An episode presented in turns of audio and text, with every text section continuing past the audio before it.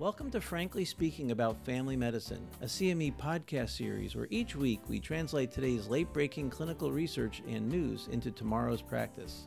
I'm Frank Domino, professor in the Department of Family Medicine and Community Health at the University of Massachusetts Medical School and editor in chief of the 5 Minute Clinical Consult series.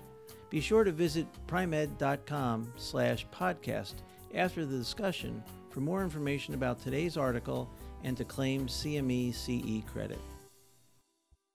Alex is a 42 year old office manager who comes in for a follow up of a recent emergency room visit. He had a dinner at an Italian restaurant that included pasta with clam sauce. He started to have difficulty breathing, and an ambulance took him to the hospital. There, he was given an epinephrine and prednisone and told to follow up with his primary care provider. Hi, this is Frank Domino, family physician and professor in the Department of Family Medicine and Community Health at the University of Massachusetts Medical School. Joining me today is Dr. Alan Ehrlich, associate professor in the Department of Family Medicine and Community Health and executive editor of Dynamed. Alan, thank you very much for coming in today. Thanks, Frank. Nice to be here. Wow. So, Alex went out for one of my favorite meals and ended up in the emergency room. What's going on here? Well, you know, of course, it's always difficult to tell from when a patient comes in and says, you know, I think I ate something and I had a bad reaction, what exactly caused it. But on the basis of what we've heard, this is likely a shellfish allergy.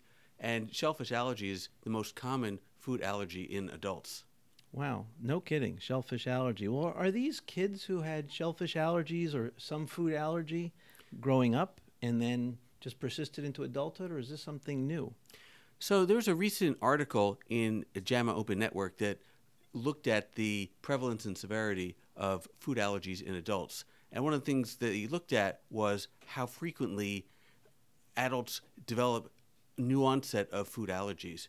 About 25% of adults with food allergies only have them as an adult. Another group uh, develop them as children, but may either continue to have that same allergy or there are some who develop a new food allergy. Many people are allergic to more than one food uh, who have food allergies. Really? So it sounds like you can, one in four people with a food allergy as an adult develop it in adulthood. Is that right? That's exactly right. Um, can you tell me a little bit about um, how we know whether this is a food allergy? I mean, obviously Alex started having respiratory symptoms. That's quite severe. What are some of the symptoms that make you certain this is a food allergy rather than just maybe an emotional or a slight um, intolerance? So, first of all, it can be hard to tell at times, and the most important thing is to take a clear history.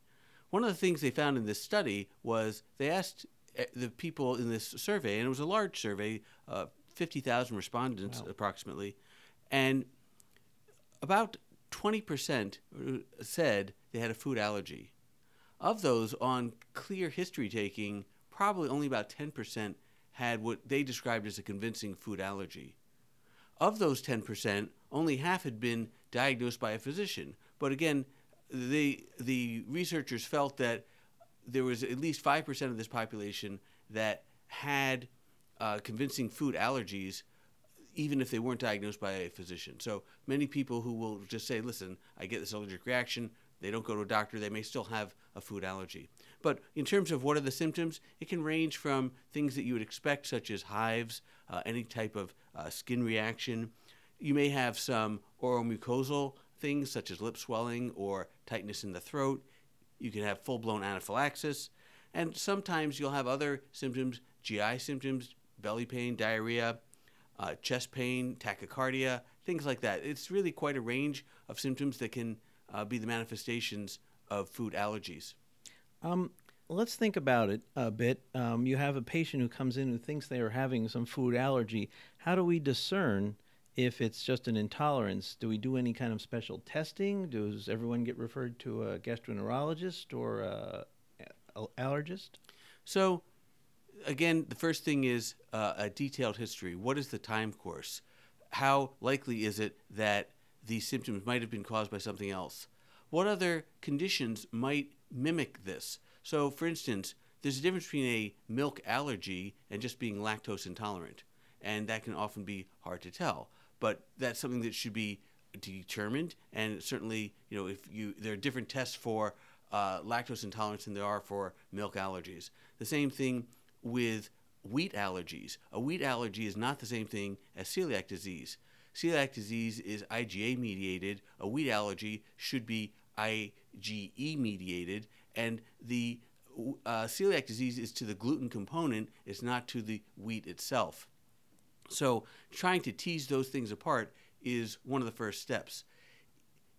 If you're not sure, based on the time course of I've eaten this food and got this reaction, the next set of testing to do would be either IgE uh, serum samples specific for the food in question or uh, skin testing, but you should only do it when there's already a reasonably clear, convincing uh, story that you're trying to confirm because there'll be a lot of false positives if you're just using it as a screening test. I, that makes good sense. Um, when should you be doing um, testing for celiac disease, for example? If someone comes in and says, Oh, I, I ate something and I get explosive diarrhea and I break out in a rash, what would, what would tip you in the direction and what would you order if you were thinking that the patient might have celiac? So, um, you know, the rash that's most common with celiac disease uh, is dermatitis herpetiformis, and that really is different than hives or um, atopic dermatitis that uh, some people will get, although certainly people with celiac disease can have both. But there's a much uh, tighter time course, and again, most food allergies are going to be to other substances.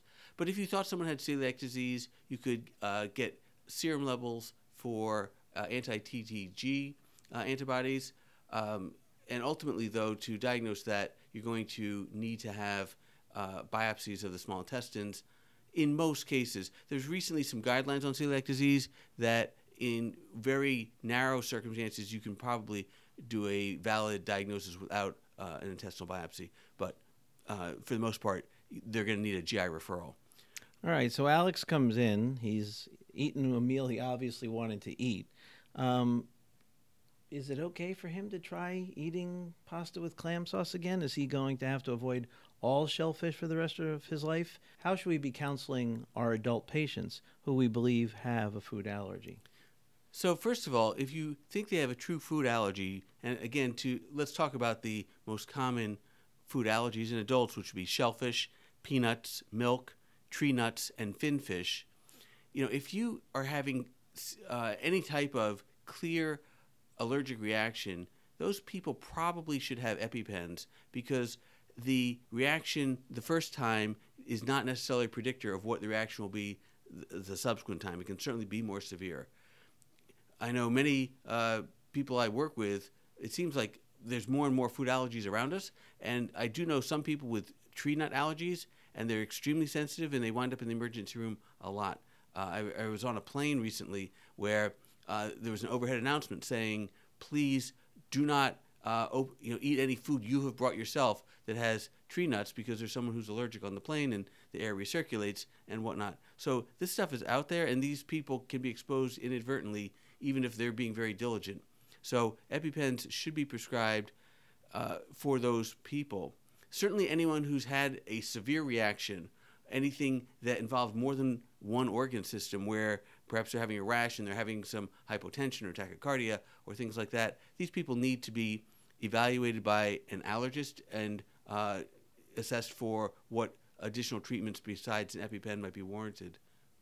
Wow. Well, Alan, thank you very much. I feel badly for Alex, but I think uh, it's better to be safe than sorry, and having him skip the clam sauce in his future seems like a good idea. It very much helps to know what the workup should be and that we should be counseling people and, and offering them an EpiPen. Thanks again. Thanks, Frank.